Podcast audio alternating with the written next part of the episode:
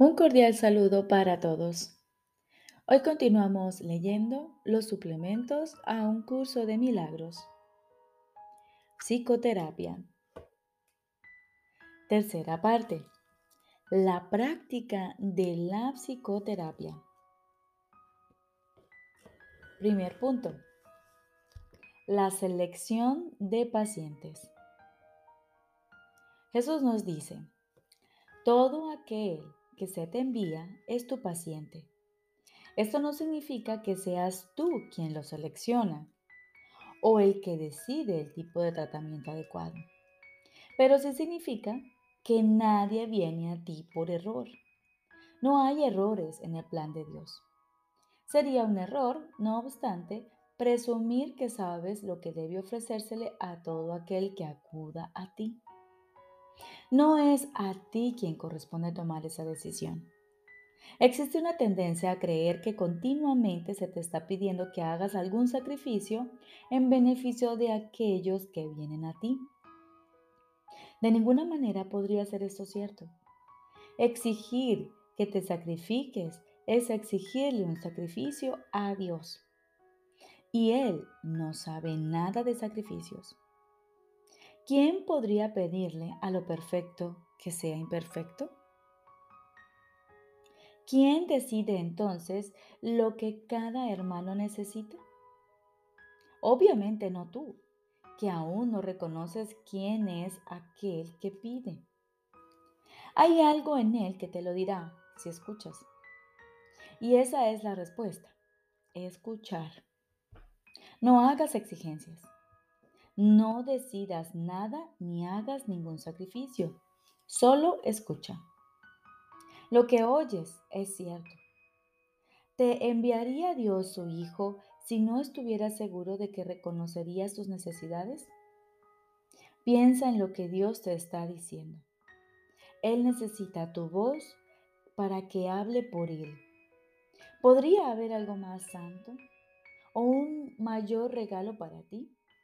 ¿Preferirías decidir quién es Dios o más bien escuchar la voz de aquel que es Dios en ti? Tus pacientes no necesitan estar físicamente presentes para que les sirvas en nombre de Dios. Esto puede ser difícil de recordar, pero Dios no va a dejar que los regalos que te ha dado se limiten a los pocos que en efecto ves. También puedes ver otros pues la visión no se limita a los ojos del cuerpo. Hay quienes no necesitan tu presencia física, pero te necesitan tanto o incluso más en el instante en que te son enviados. En que te son enviados.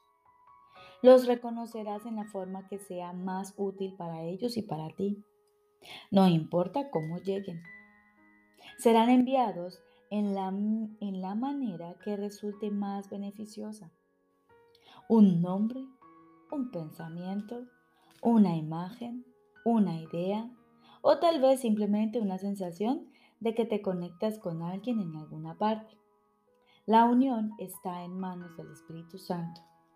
No puede dejar de darse. Un terapeuta santo, un maestro de Dios avanzado, jamás olvida una cosa.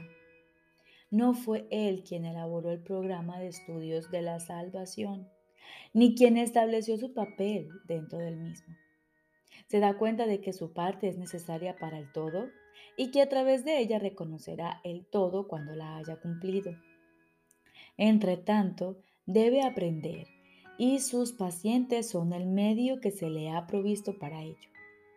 ¿Qué otra cosa sino gratitud podría sentir por ellos y hacia ellos? Traen a Dios consigo. ¿Rechazaría este regalo por una minucia o le cerraría la puerta al Salvador del mundo para dejar entrar un fantasma? Que no traicione al Hijo de Dios. Aquel que lo llama está más allá de su comprensión. Mas ¿Cómo no se iba a alegrar de poder responder cuando sólo así puede oír la llamada y entender que es la suya propia?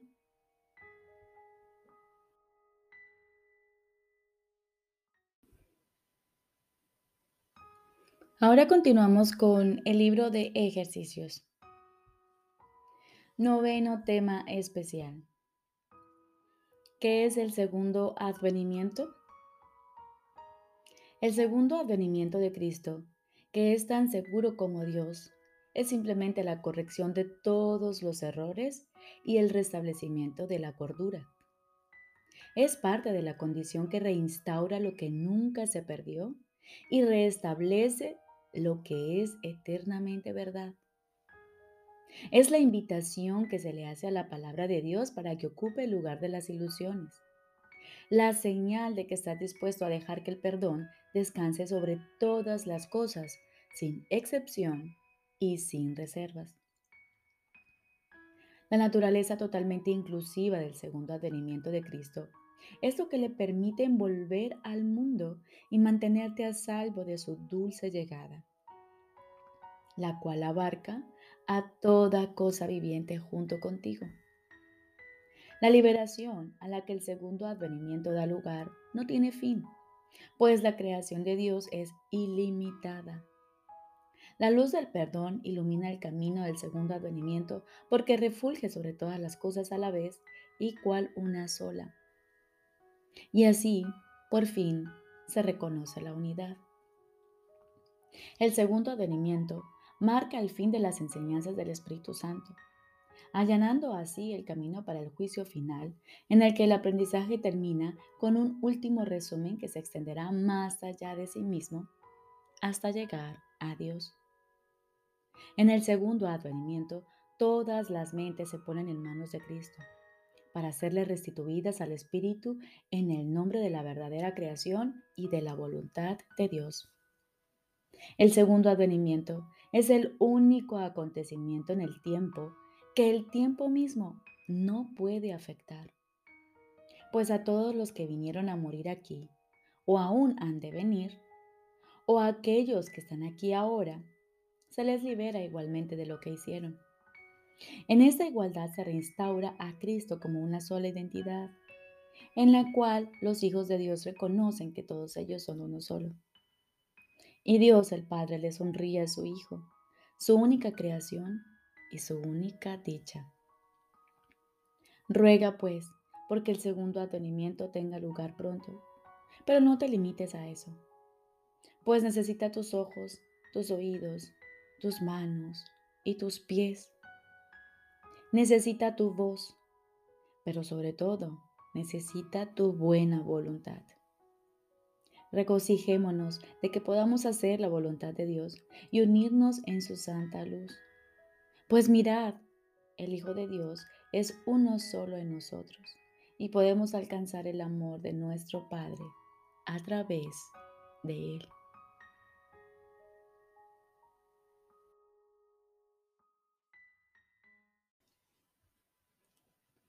Lección número 306. El regalo de Cristo es lo único que busco hoy. El regalo de Cristo es lo único que busco hoy. ¿Qué otra cosa sino la visión de Cristo querría utilizar hoy cuando me puede conceder un día en el que veo un mundo tan semejante al cielo que un viejo recuerdo vuelve a aflorar en mi conciencia? Hoy puedo olvidarme del mundo que fabriqué.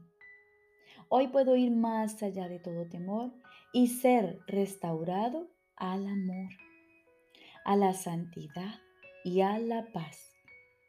Hoy soy redimido y vuelvo a nacer en un mundo misericordioso y solícito, un mundo lleno de bondad en el que reina la paz de Dios. Y de esta manera, Padre nuestro, regresamos a ti, recordando que nunca nos ausentamos, recordando los santos dones con los que nos has agraciado. Venimos llenos de gratitud y aprecio, con las manos vacías y con nuestras mentes y corazones abiertos, pidiendo tan solo lo que tú concedes Ninguna ofrenda que podamos hacer es digna de tu Hijo, pero en tu amor se le concede el regalo de Cristo. Y ahora, como todos los días, aguardamos en silencio. Aquietamos nuestra mente y nos disponemos a escuchar a nuestro Padre. Estoy seguro de que Él te hablará y de que tú le oirás.